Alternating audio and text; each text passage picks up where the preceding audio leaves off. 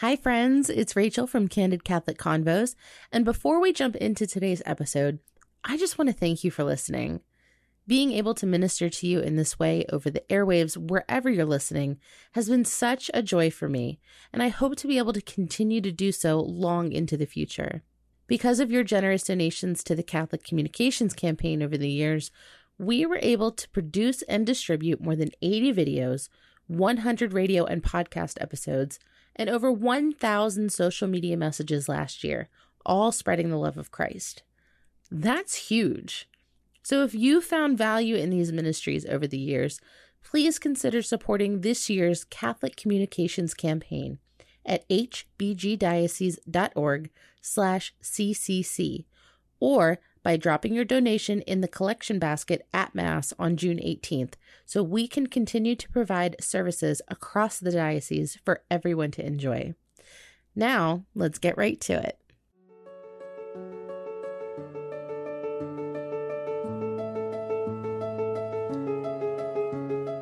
Welcome to Candid Catholic Convos, a program brought to you by the Catholic Diocese of Harrisburg. Our mission is to humanize the church and help you to grow in your faith, love, and understanding. I'm your host, Rachel Trochet, a cradle Catholic who's only human and struggled with faith on more than one occasion. Each week, you'll hear engaging, down to earth interviews and actionable strategies you can implement into your life with ease to help you grow closer to God. If you're ready to open your heart and step fully into the person God created you to be, then you're in the right place. Let's get started. Hello, hello, and welcome to this week's episode of Candid Catholic Convos. It's fitting that we're talking about this on Father's Day. Has anyone else noticed an increase in stories of families with young children feeling like they aren't welcome in their own parish? Picture this with me for a minute. It's Sunday morning, the pews are filling up. Mass is starting, and in the back of the church, out of tune and offbeat, you hear a toddler wailing, followed by the immediate shushing of a parent and the dropping of a few hymnals from a preschooler. You try not to stare, but it's hard not to. The priest is doing his thing and you're trying to pay attention, but you can see this little family struggling.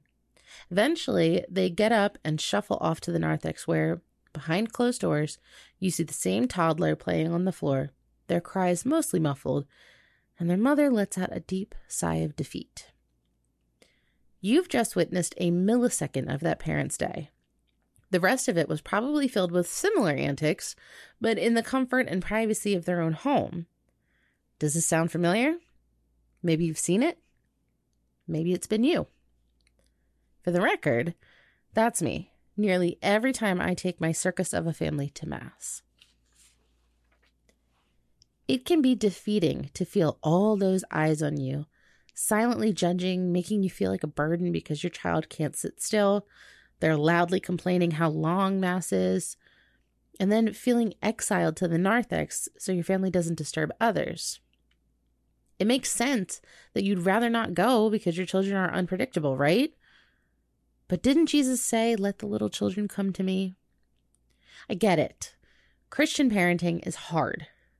It's not just the sleepless nights or the early mornings or the coffee that's been reheated 17 times because you forgot to drink it. It's patching up boo boos and watching them learn to trust and sending them off to school. It's an incredible roller coaster of emotions on a minute by minute basis. And somewhere in there, we need to introduce them to Jesus, to show them the way of our faith, and to teach them how to be children of God. I often find myself wringing my hands while praying to Mary. How? How did you do this? How can I be more like you? I'm sure as a baby, Jesus cried or spat up, probably broke his best pair of sandals on more than one occasion, or dirtied his clothes right before a big event.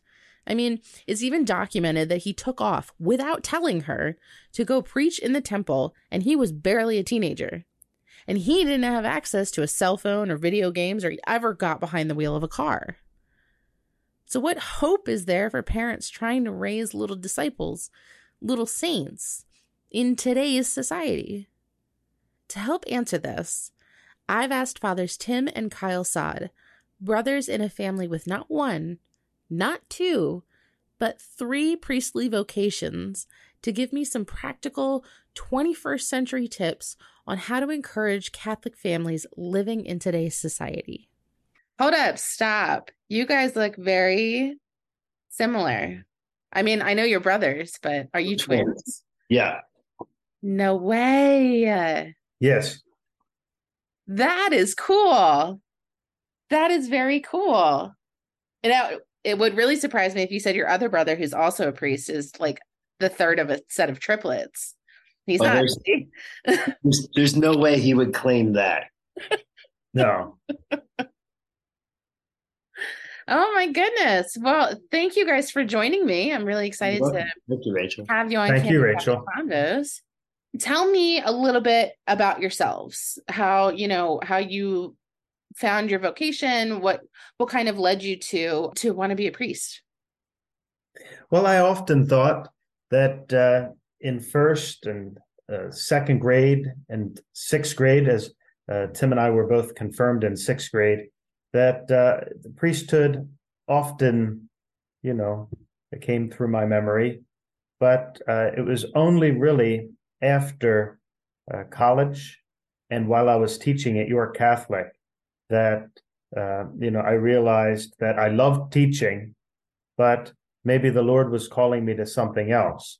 You know, uh, Tim and I uh, both grew up in Columbia, Pennsylvania, in Lancaster County, and we went to Holy Trinity uh, Catholic Church and school, and um, we also attended uh, Lancaster Catholic. And then after Lancaster Catholic, I went to Bloomsburg University and got a uh, degree in secondary education, uh, social studies. So I taught at York Catholic for a number of years, seven years, before entering seminary. But uh, we're one of uh, Tim and I are one of four uh, siblings, and uh, and so know, we grew up in a very very good house, mom and a dad and uh, four brothers, and so um, you know, it was a very very good house. We uh, they taught us how to pray, you know, uh, there mealtime prayers, uh, bedtime prayers. But I was going to say, it's not like we were. Uh, I'm sorry to interrupt in your story, Kyle.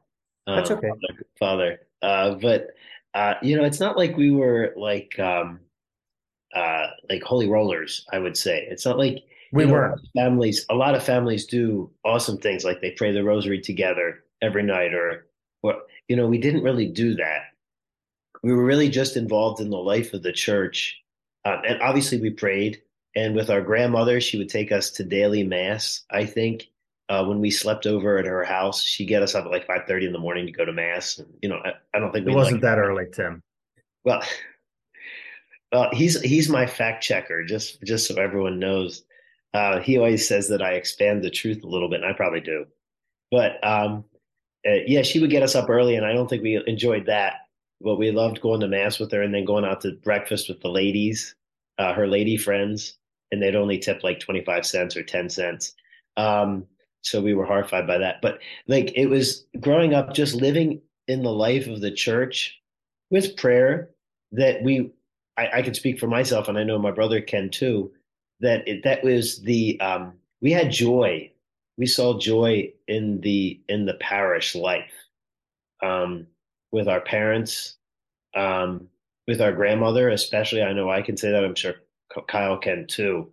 With the priests that we had, um, the priests who were there, you know, um, the awesome role models that they were, and they were all different. You know, some of them, some of them were a little rough around the edges, and some of them were are just joyful. Um, but all of them like took interest in families, took interest in us, and so like we had an introduction to the church that was really good, even if it was not perfect. So, um, and there was joy there. So I can I can say for me, that was where I kind of first thought of the church, and I think Kyle too, in our family and in the life of the parish. Yeah, and I would have to agree with uh, Tim that uh, you know we didn't do a lot of prayer at home outside of mealtime prayer and uh, bedtime prayer, but you know, the church, we were always encouraged to help out with uh, Christmas decorating. Uh, we were a part of the Holy Name Society. Dad would go and he would bring us, and we would sit there and listen to the, you know, listen to the meeting. We couldn't say anything because we were too young, you know. And Grandma, of course, you know, she would always be willing to take us to Mass, daily Mass, and praying the Rosary beforehand, and then after Mass, praying the Divine Mercy Chaplet. So, and also, uh, but at the, you know, in the home, it, it, was really revolved around the life of the church, you know, and uh, being, um, you know, always around the church or, you know, serving mass for funerals during the summer. Know, the sister would call us, etc. So, you know, we were always around uh, the life of the church, which was always so very good. But as Tim said, we weren't, uh, you know, uh, we didn't do that much in the home outside of uh, the the prayers before meals and uh, bedtime prayers. Outside of getting yelled at, things like that.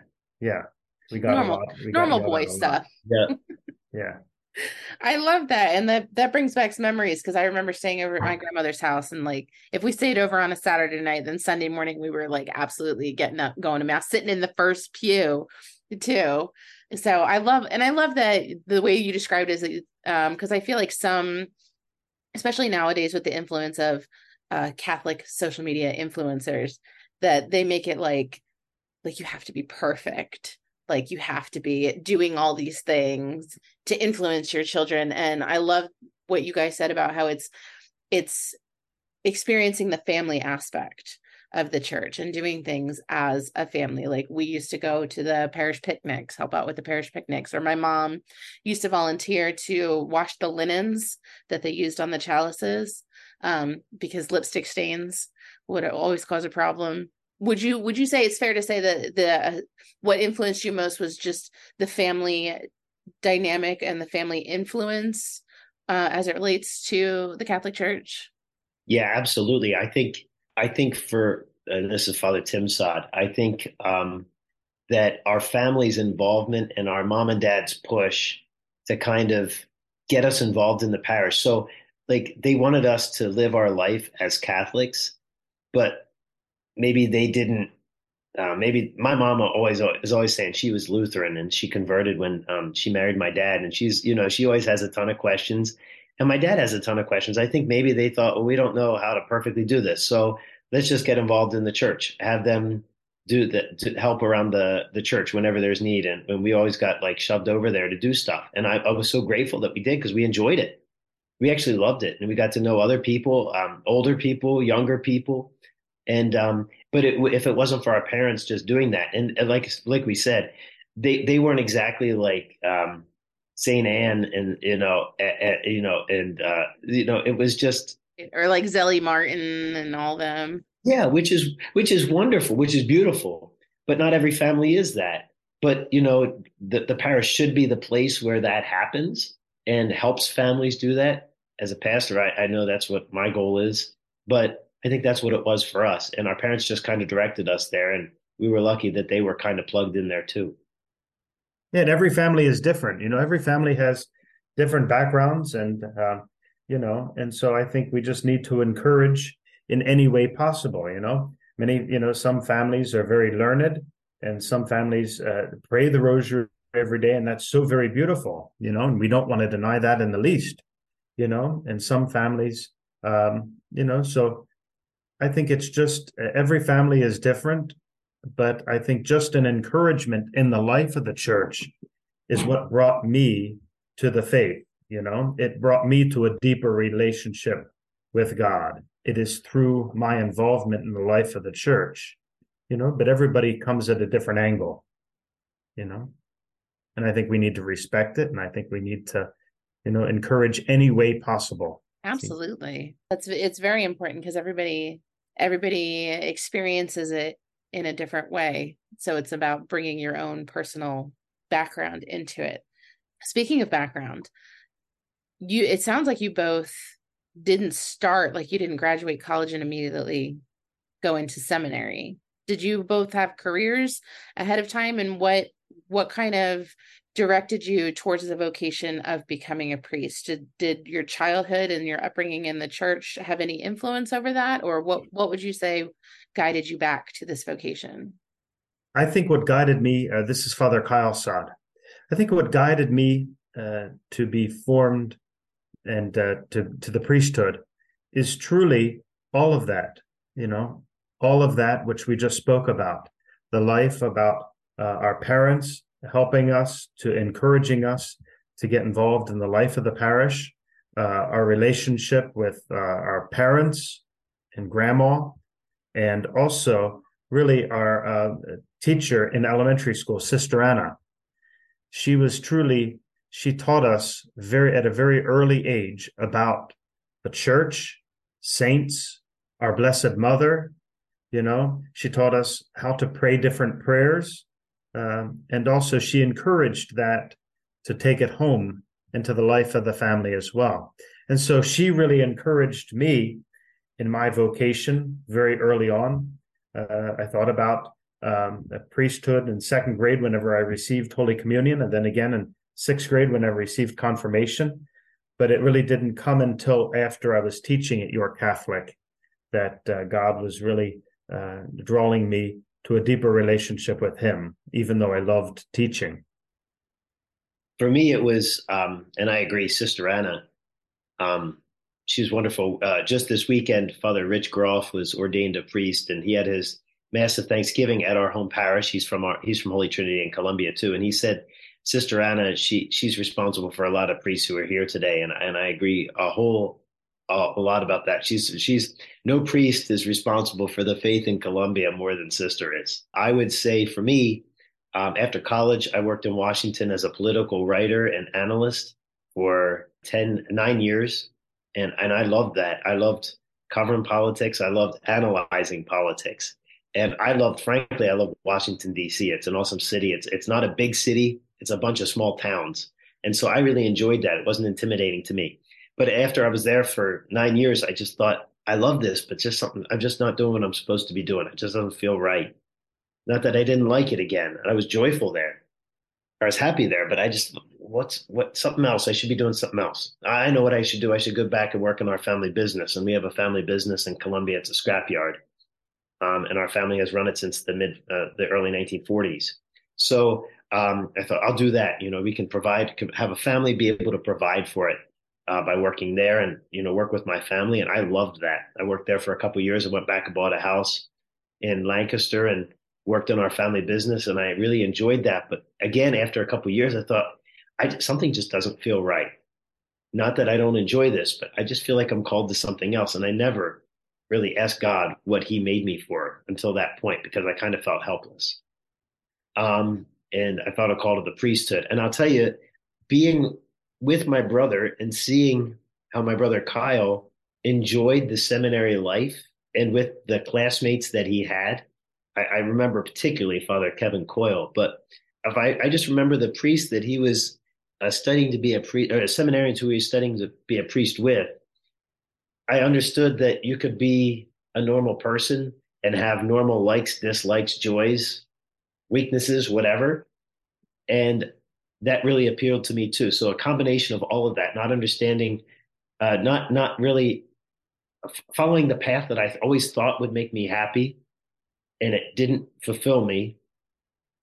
Whether it was working DC or working back in our family business, and then seeing how my brother and his friends lived as seminarians studying for the priesthood really made me all of that together really helped come to the decision and then finally opening up and listening to what god had planned for me. It really, I went into the seminary and I felt joy. I, honestly, I can say this: I felt joy immediately in the, vocation from that point. Now, not every day is joyful, not every day is happy, but I can say that I feel fulfilled in a way that I never did in any other previous job that I always thought I was made for.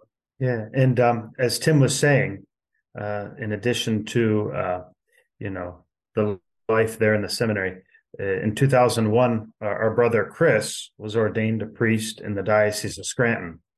And I remember that ordination day. I'll never, ever, ever, ever, ever, ever forget it. It was because that day, I remember uh, being, being very emotional and crying throughout the entire ordination mass. Yeah, so did I. And I didn't know why until after. And I was, oh my gosh, maybe the Lord is calling me to be a priest. You know, seeing the joy that our brother Chris had uh, on the day of his ordination, I think really also helped me too understand that maybe the Lord is calling me to be a priest. So, I had forgotten completely about that, but you're exactly right, Kyle. That was so strange. And the way I think we both, I mean, we were both adults at that point. we were both working. And and I was just I was kind of thrown off by it, but that's exactly right. Yeah. And I I wasn't sad. No. And I couldn't I couldn't express why I was crying, you know. I I was confused about it myself, but then I realized maybe the Lord is calling me. That's really beautiful. I love that it wasn't like an instantaneous thing. Like you guys tried other things and and you were just like something just doesn't feel right, and then it brings you back to that moment of that like that moment at your brother's ordination of like this is seeing how happy he is and like how beautiful of a moment that is. It's just like I love that God just he doesn't actually like shove us towards anything, but he will drop some serious hints and then when we pick up on those hints is when like puzzle pieces just come together. And I think that that is absolutely awesome. I think that, and I think you're right. Uh, you're right, Rachel. And I think we need to be open to the promptings of the Holy Spirit and ask the Lord to give us direction, you know, whenever he gives us those hints, because he will reveal his will to us but I think oftentimes we don't realize that he is revealing his will to us in those small little moments, and they can quickly pass and we never think about them again. But um, you're right. He always he always asks, he always gives us uh, his will for us in those small little moments, but we need to connect the dots, but we need his help to connect the dots, you know? Absolutely. Absolutely. His help, the Holy Spirit, we need that whole team. It's a team effort. I love that you guys talked about how your family got you really involved um, in church. And some of the things that I struggle with as a parent is that the Catholic faith is built upon some pretty heavy concepts. I mean, the crucifix alone is a is a beautifully heavy concept that many adults even have trouble grasping. So how do we introduce the Catholic faith in a way that kids can understand or um, better yet how can we respond to questions that we don't have the answers to i think before we show like people have a ton of questions and i'm not i'm not dismissing i'm, I'm not writing off the fact that we answer them but i think before we show um before we get to the head you have to get to the heart and i don't always think we do that and I don't do it well. We're so well. I think the church has answers. I mean, you look at the catechism. The church has answers for for questions. Um, but a lot of times people aren't looking when they ask a question they're not necessarily asking to to they they know the answer. I think what they're looking for is like and pope francis is right on this like are we willing to walk with them? You know is is the church willing to walk with them? Are we open to like investing in relationships? Are we open to investing, even people who might fall outside of what one might consider a good Catholic? You know, is there is such a thing. So I think how how do we reach out to people? We let them know that we that after the model of our heavenly Father, that we love them and we desire to be with them. And I think the church for a long time has been the building where people come. But I think that time has passed. I think now it's the church is the open arms, but also one that goes out and lets people know that Christ is inviting them, no matter their circumstances, for transformation. And we have to, especially as priests, but also as lay people, um, especially lay people, they have they have the bigger job, but they're able to go to places that I can't. When you go into uh, places, your workplaces or your school, like people need to know that Catholics are willing to have a relationship and talk and not just spit back technical answers, which we do have. I don't think I don't think it's that all the way. Um, and maybe Kyle disagrees with me. I don't think that it's an answer of well, if they just knew the answer, they'd be Catholic.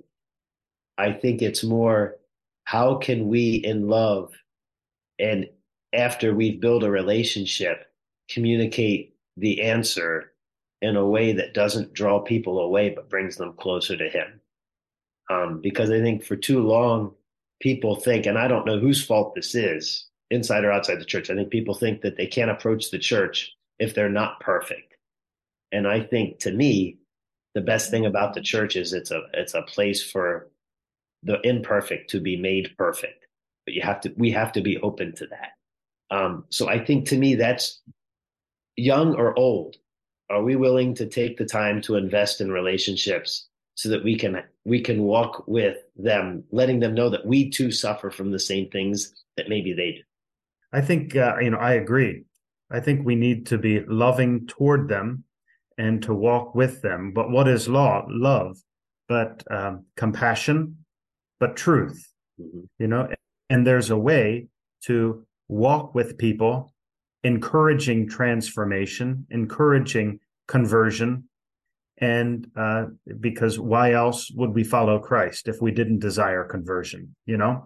And so I think we need to exp- eh, talk about the joy of following Christ, you know, in the midst of its struggles and be able to, you know, walk with them, even if it's going to be a long time you know, oftentimes, you know, you'll see people at mass, and I do this too. You know, you see people at mass and you wave to them and you say, you know, uh, we'll see you next week. Well, you didn't build a relationship with them. You know, the Lord is asking all of us to have an encounter with others, you know, to share our joy with others. And so I think uh, Tim is right. You know, it's all about relationship because relationship, we have a relationship with Christ you know, ultimately. And if we don't have a relationship with others, how can we experience the relationship that Christ desires us to have with Him?